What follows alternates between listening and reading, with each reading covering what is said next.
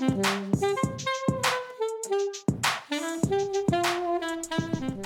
วัสดีค่ะ ยินดีต้อนรับเข้าสู่ SOS Sustainability 101 นะคะ วันนี้นะคะจะมาชวนคุยในหัวข้อที่อาจจะฟังดูแล้วไม่น่าเกี่ยวกันเลยนะคะ แต่ก็เกี่ยวกันได้อย่างไรในแง่ของนักลงทุนนะคะ กับแรดดำนะคะ ก็คืออันดับแรกเลยนะ ขอขยายความคำว่านักลงทุนแบบที่เรียกว่า impact investor ก่อนนะคะ ในระยะหลังๆเนี่ยถ้าหากคุณเป็นนักลงทุนอยู่ในตลาดทุนนะอาจจะคุ้นเคยกับการที่บอกว่า เอ้ยตอนนี้สิ่งที่กำลังมาหรือเป็นเทรนเนี่ยคือการลงทุนอย่างมีผลผลกระทบนะคะ ถ้าเป็นภาษาไทยจะงงๆเนาะ แต่ว่าเขาจะเรียกว่า impact investment นะคะ หรือว่า impact investor นะคะ ก็คือว่ากลุ่มเหล่านี้เนี่ยก็คือเป็นกลุ่มคนหรือเป็นอุ่มองค์กรนะคะ ที่พยายามที่จะบอกว่า เราจะทำการลงทุนนะคะ โดยที่มีจุดประสงค์เลยนะคะ จุดประสงค์หรือเป้าประสงค์ที่จะสร้างนะคะผลกระทบนะคะ เชิงบวกในทางสังคมและสิ่งแวดล้อมนะคะ ก็คือเรียกได้ว่าการลงทุนของเราเนี่ยต้องก่อให้เกิดผลกระทบเชิงบวก ไม่ว่าจะต่อสังคม หรือต่อสิ่งแวดล้อมนั่นเองนะคะ โดยที่นะสิ่งสำคัญเลยคือโดยที่ต้องมีผล รับทางการเงินด้วยนะคะ อย่างไม่อาจจะน้อยกว่าปกติ แต่อย่างน้อยต้องมีบ้าง ต้องมี financial returns นะคะ ซึ่งก็จะต่างนะคะกับการลงทุนแบบที่เป็น traditional หรือแบบเดิมๆ ก็คือว่านักลงทุนเนี่ยจะเน้นเรื่องของการลงทุนแล้วต้องได้เงินเยอะๆนะ ต้องได้ผลลัพธ์สูงสุด high return ใช่ไหม low risk high return นะ ซึ่งก็เป็นไปได้ยากในชีวิตปัจจุบันนะคะ ดังนั้นเนี่ย impact investor เนี่ยก็จะพยายามนะจะ ที่จะจัดพอร์ตการลงทุนหรือว่าแผนการลงทุนเนี่ย โดยที่จะดูคุณค่านะคะ เขาใช้คาว่า value เนาะคุณค่าหรือมูลค่านะคะ ที่ส่งผลบวกต่อการเปลี่ยนโลกใบนี้นะคะ ก็เหมือนอย่างที่เราเคยได้ยินบ่อยๆนะคะ ถ้าถ้าถ้าถ้าคุณอยากจะทำอะไรสักอย่างเนี่ย คุณอาจจะต้องลงมือทำเองนะคะ คือคุณต้อง be the change นะคะ you want to see in the world ก็คือว่าคุณจะเป็นการเปลี่ยนแปลงที่คุณอยากจะให้เห็นในโลกใบนี้ซะนะคะ ดังนั้นเนี่ยการลงทุนของกลุ่มเหล่านี้เนี่ยก็จะเริ่มมองหานะคะเป็นมองหานะคะว่าเราจะไปลงทุนที่ไหนดี ที่ลงทุนแล้วคนที่เราไปลงทุนให้เนี่ยไม่ว่าจะเป็นองค์กรหรือเป็นกลุ่มคนก็ตามทีเนี่ยเขาจะส่งผลกระทบเชิงบวก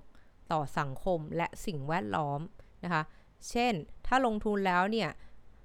ธุรกิจนี้อย่างเช่นธุรกิจเราคุ้นๆกันอยู่เนี่ยจะเป็นเรื่องของธุรกิจในแง่ของ พลังงานสะอาดเป็นต้นถูกไหมคะ ไม่ว่าจะเป็นกลุ่มของที่บอกว่า ถ้าโดยทั่วไปเราน่าจะรู้จักกันดีตอนนี้นะคะในวงการก็คือว่าถ้ามีการทำวิจัยเรื่องของหรือว่าทำเรียกว่าองค์กรนี้จะใช้พลังงานแสงอาทิตย์ในการผลิตสิ่งของที่เขาจะนำขายเนี่ย อันนี้ก็จะเป็นจุดดึงดูดให้กลุ่มนักลงทุนที่เป็น impact investor เนี่ย เข้าไปลงทุนเพราะว่าเป็นการสนับสนุนการใช้เทคโนโลยีพลังงานสะอาด ในการทำของขึ้นมาให้เกิดในตลาดมากขึ้น หรือแม้แต่จะเป็นงาน L&R&D ใหม่ๆ Research and Development ใหม่ๆ เช่น การที่เราจะไปลงทุนในกลุ่มที่บอกว่าเขาจะทำวิจัยเรื่องพลังงาน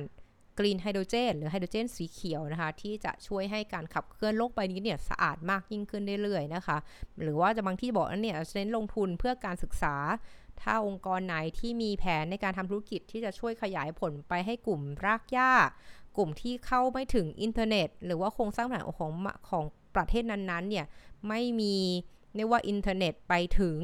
บ้านมันต้องเป็นเป็นจานดาวเทียมแทน หรือว่าเป็นวิธีการอื่นเป็น mobile phone mobile device ในการสร้างเตถ้าเกิดธุรกิจมีโมเดลลักษณะเหล่านี้ investor คนกลุ่มนี้ก็จะไปลงทุนเป็นต้นนะคะ คือเรียกว่าลงทุนในด้านของพลังงานสะอาด เรื่องของการศึกษาเรื่องของสุขภาพ นะคะเรื่องของการลดความยากจนนะคะข้ามเส้นความยากจนนะคะแล้วก็หรือแม้แต่เรื่องของการสร้างเสริมความเท่าเทียมกันระหว่างเพศ เช่นการช่วยให้เรียกว่าผู้ประกอบการหญิงที่เป็นสตรีเนี่ยในหรือเป็นกลุ่มเปราะบาง เช่นผู้พิการเนี่ยสามารถลืมตาอ้าปากได้มีมีธุรกิจของตัวเองนะคะไม่ว่าจะเป็นการในช่วยของเรื่องของการที่ไปให้เงินทุนในการตั้งต้นของเขาเป็นต้นนะคะนี้ถามว่าการลงทุนประเภทนี้เนี่ย เวลาที่เขาโฟกัสสิ่งแล้วแล้วเขาจะมีการจ่ายเงิน จะดูวัดผลอย่างไรเนี่ย ส่วนหลาย ๆ อย่างเนี่ยก็จะใช้ผูกผลลัพธ์เหล่านี้ว่าบอกว่าถ้าเกิดทางองค์กรที่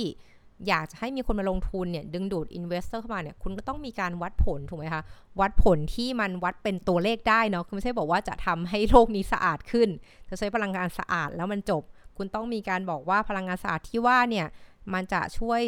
ปล่อยคาร์บอนน้อยลงจากเดิมเท่าไหร่ หรือคุณใช้พลังงานเท่าไหร่ในการที่จะสร้าง product ชิ้นนี้ โดยที่พลังงาน product ชิ้นนี้อาจจะประกอบไปด้วยมีพลังงานแสงอาทิตย์กี่เปอร์เซ็นต์และพลังงานที่เป็นฟอสซิลกี่เปอร์เซ็นต์อันนี้ก็ได้นะคะ คือแล้วแต่เลยว่าทางองค์กรเนี่ยจะเปิดเผยข้อมูล หรือจะนำเสนอศักยภาพของตัวเองอย่างไรนะคะ ก็คือว่าสิ่งแน่ๆก็คือในการจูงใจนักลงทุนกลุ่มนี้เนี่ยก็คือคุณต้องมีการ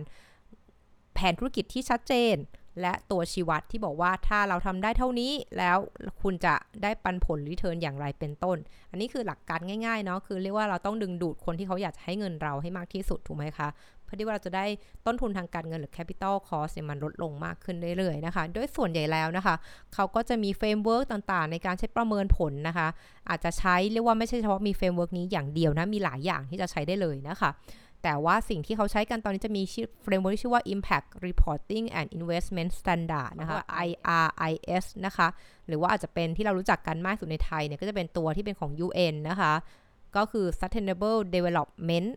goals นะ SDG ที่มี 17 ข้อเนี่ย เราก็อาจจะต้องเลือกมาสักข้อ 2 ข้อหรือข้อเดียวก็ได้ แต่เราทำเนี่ยเราทำข้อนี้ได้ชัดเจนมาก มีตัวชี้วัดที่ชัด มีการเก็บข้อมูลที่ตรวจสอบได้แล้วเนี่ย ใช้ตัวนั้นแหละเป็นตัวในการดึงดูดนักลงทุนนะคะ ทีนี้มาดูตัวอย่างกันบ้างนะตัวอย่างนี้ก็ไม่ใช่ตัวอย่างที่มันใหม่เอี่ยมเลยนะคะ เป็นตัวอย่างที่ก็มีมีเรียกว่าสื่อในไทยเป็นภาษาไทยเลยนะคะ พูดถึงเรื่องนี้มาระยะหนึ่งแล้วนะคะ ก็คือตัวของที่เรียกว่าไรโนบอนนะคะ ก็คือเป็นตาสารนี่นะคะที่ผูกกับแรดนะคะ ซึ่งอันนี้จริงแล้วมันคือแบ็คแบ็คไลโนนะคือแรดดำนะคะ ที่อยู่ในทวีปแอฟริกานะคะ ก็ต้องบอกว่าอันนี้มันคือเป็นพันธบัตรที่ผูก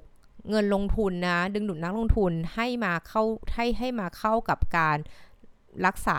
ความหลากหลายทางนิเวศวิทยานะคะคือ biodiversity นั่นเองนะคะ อันนี้ก็ต้องเท้าความก่อนนะว่าโดยทั่วไปแล้วเนี่ยองค์กรอย่างพวกเนี่ยพวกอุทยานแห่งชาติอุทยานรักษาพันธุ์สัตว์ป่าเนี่ยยังไงก็ต้องพึ่งพาสิ่งที่เรียกว่าเเงินบริจาคเนาะ เขาต้องพยายามเรียกว่าขาจุดขายว่าเนี่ยจะขายอะไรดีเพื่อให้มีคนมาบริจาคเงินให้อุทยานแห่งชาติมากขึ้นเรื่อยๆนะคะ ซึ่งมันก็ไม่ใช่เรื่องง่ายนะวันในแต่ละวันตอนนี้ เพราะว่าทุกบริษัทเนี่ยก็อาจจะโดนเรียกว่าควบคุมนะคะจากนักลงทุน ว่าให้รัดเข็มขัดหน่อยสิจะบริจาคอะไรเนี่ยให้คิดหน่อยว่ามันมี return on investment นักลงทุนเนี่ยหรือผู้ถือหุ้นได้อะไรบ้างจากการไปบริจาคเหล่านั้น ก็เลยอาจจะมีที่มาที่ไปว่าอาจจะมีการ รัดเข็มขัดในเรื่องของการบริจาคให้กับองค์กรด้านสิ่งแวดล้อม ก็เลยเป็นที่มาว่างั้น World Bank หรือธนาคารโลกเนี่ยก็มาเป็นตัวกลางในการทำเครื่องมือทางการเงินนะคะที่จะทำให้เป็นการเหมือนจับคู่เนาะระหว่างนักลงทุนที่อยากลงทุนเพื่อรักโลกเพื่อเพิ่มจำนวนแรดเนี่ยเข้ากับอุทยานแห่งชาติที่มีปัญหาเรื่องของการรักษาพันธุ์สัตว์ป่า ก็เลยเป็นที่มาของ ไรโนบอลนะคะ ที่ที่มาที่ไปเนี่ยเขาก็จะตามแผนภาพนี้เอาง่ายๆเนาะเพื่อไม่ให้วุ่นวายมากนะคะ หรือยากในการทำความเข้าใจก็คือการพูดถึงว่า 1. มีนักลงทุนนะ ที่มีเงินอยู่และอยากลงทุนเนี่ย เพื่อดูแลสิ่งแวดล้อม แต่ไม่ได้อยากบริจาคอยากได้ return on investment ด้วย ซึ่งถ้าเกิดการได้ return on investment ของเขาเนี่ยคือได้เงินคืนกลับมาเนี่ยก็คือว่ามันก็หมายความว่ามีผลบวกด้านสิ่งแวดล้อมด้วย คือเรียกได้ว่าในเคสนี้เขาจะบอกว่าเขาเนี่ยจะให้เงินก้อนนี้มาก้อนหนึ่งนะนักลงทุนแต่ละคนนะอินดิวิวเลยนะ ก็คือว่าอยากมาลงทุนในนี้ก็ให้เงินมาก้อนหนึ่งเนาะแล้วก็เรียกว่าเงินก้อนนี้จะอยู่ในตราสารนี้หรือในกองทุนอย่างเงี้ยอยู่ 5 ปีเลย แล้วก็หลังจากครบ 5 ปีคุณจะได้เงินต้นคืน พร้อมผลตอบแทน ที่เรียกได้ว่าอัตราดอกเบี้ยที่คุณจะได้วันสุดท้ายเนี่ยจะขึ้นกับผลผลประกอบการของอุทยานแห่งชาติ ที่ว่า ถ้าภายใน 5 ปีที่ผ่านมาจนถึงสุดท้ายเนี่ย5ปีหลังจากนี้คือบอลนี้น่าจะเริ่มปี 2022 นะคะ ก็คือ 5 ปีผ่านไป ถ้าจำนวนแรดเพิ่มขึ้นตามที่วางแผนไว้ คุณจะได้ผลตอบแทนประมาณหนึ่ง แต่ถ้าเกิดได้ไม่ถึง คุณอาจจะสูญเสียเงินก้อนนั้นไป ให้คิดซะว่าจากการเป็นจากการเป็นนักลงทุน ตลอด 5 ปีที่ผ่านมาพอครบปุ๊บคุณกลายเป็นผู้บริจาคเงินแล้วเพราะว่าเหมือน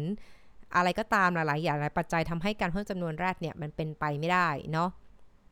ซึ่งตรงนี้เลยเป็นที่มาว่าถ้านักลงทุนเนี่ยยอมรับความเสี่ยงตรงนี้ว่าอาจจะได้เงินคืนแค่เงินต้น แต่ไม่ได้เงินคืน แบบไม่ได้มีดอกเบี้ยกลับมาเนี่ย อันนี้ก็เป็นส่วนหนึ่งหรือบางทีอาจจะไม่ได้เงินคืนเลยด้วยซ้ำถ้าโปรเจกต์มันล้มเหลวจริง ๆ นะคะ มันก็เลยเป็นที่มาว่ามันจะมีการทั้งที่บอกว่าคุณถ้าเป้าหมายตรงตามนั้นนะคะ ก็จะ ทางก็ได้ดอกเบี้ยมากขึ้น แต่ถ้าไม่ตรงตามนั้นเนี่ยคุณจะเสียดอกเบี้ยตรงนั้นไปนะคะ โดยที่ถ้าเกิดเนื้อหาเนี่ยเขาก็จะบอกเลยนะคะว่าเอ่อถ้าผู้ถือครองพันธบัตรเนี่ยครบ 5 ปีแล้ว จะได้รับผลตอบแทนเรา3.7 ถึง 9.2%นะคะหากประชากรแรดดำเนี่ยเพิ่มในกรอบเวลาดังกล่าวนะคะ แต่ธนาคารโลกก็จะย้ำนะคะ ย้ำว่าผู้ลงทุนอาจไม่ได้รับผลตอบแทนจากพันธบัตรนี้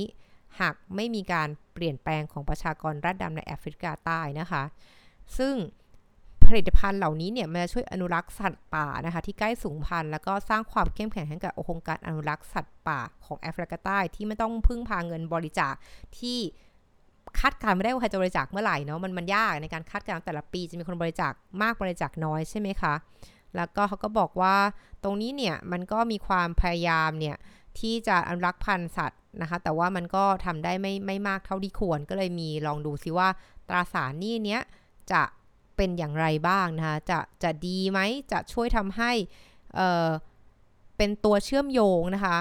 ระหว่างตลาดทุนนะคะกับสังคมและสิ่งแวดล้อมให้พัฒนาควบคู่กันไปอย่างยั่งยืนจริงๆเนาะไม่ใช่ว่าตลาดทุนก็เน้นแต่เรื่องกำไรกำไรกำไรและกำไรนะคะ จนไม่ได้ดูเลยว่าแล้วมัน จะยังไงต่อนะคะ โดยที่ตัวนี้เนี่ยเขาก็เรียกว่ามูลค่านะคะ ของตัวฟันตัวนี้นะคะ หรือตราสารพันธบัตรพันธบัตรนี้นะคะ คือมีละมีมูลค่าประมาณ 45 ล้านดอลลาร์สหรัฐนะคะ อายุ 5 ปีนะคะ โดยที่จะมุ่งเน้นไปที่ประชากรแรดดำนะคะในอุทยานแห่งชาติ 2 แห่งนะคะ โดยที่จะต้องเพิ่มนะคะนี้โดยนี้เป้าหมายนะคะเขาก็กำหนดเป้าหมายว่าประชากรแรดดำต้องเพิ่มปีละ 4%ตลอดช่วง เวลา 5 ปีนะคะ อันนี้ก็คือเป็นจุดเรียกว่าใช้เป็น keyword ในการใช้ว่าคุณจะได้เงินคืนเท่าไหร่กี่เปอร์เซ็นต์เป็นดอกเบี้ยนั่นเองนะคะคือนักลงทุนเนี่ยก็เหมือนต้องเตรียมใจแหละ ว่าถ้าเกิดมันไม่ได้ผลประกอบการ หรือว่าน้องแรดเนี่ยไม่ได้เติบโตขึ้นแบบนั้นเนี่ย เออมันก็จะถือเป็นเงินบริจาคไปเลย แล้วกันอาจจะไม่ได้เงินเงินลงทุนเพิ่ม เรียกว่าไม่ได้ส่วนผลตอบแทนจากการลงทุนนี้เลยนะคะ อันนี้ก็เป็นการทดลองนะว่าจะมีผลอย่างไรนะคะ ซึ่งตรงนี้เนี่ยในหนาทาที่เราก็เป็นผู้อะเรียกว่าเป็นประชากรโลกคนหนึ่งก็ลองดูว่ามันจะมีพันธบัตรแบบนี้เพิ่มขึ้นอีกไหมนะคะ ทีนี้เรามาดูกันบ้างนะคะว่าของปะประเทศไทยเราก็มีการทำเรื่องนี้นะคะ โดยที่ธนาคารทหารไทยนะคะ ก็มีการออก ออกพันธบัตรนะคะพันธบัตร blue bond นะคะพันธบัตรสีน้ำเงินนะคะเพื่อดูแลท้องทะเลนะคะที่ออกมาในปี2022 นะคะในเดือนสิงหาคมนะคะ ตรงนี้ใครสนใจนะคะก็ไปดูได้นะคะในอินเทอร์เน็ตจะมีลิงก์ให้ดูนะคะว่าอันเนี้ยเนี่ยคือวิธีการที่ถ้าเกิดคุณจะออกเรื่องของ green หรือ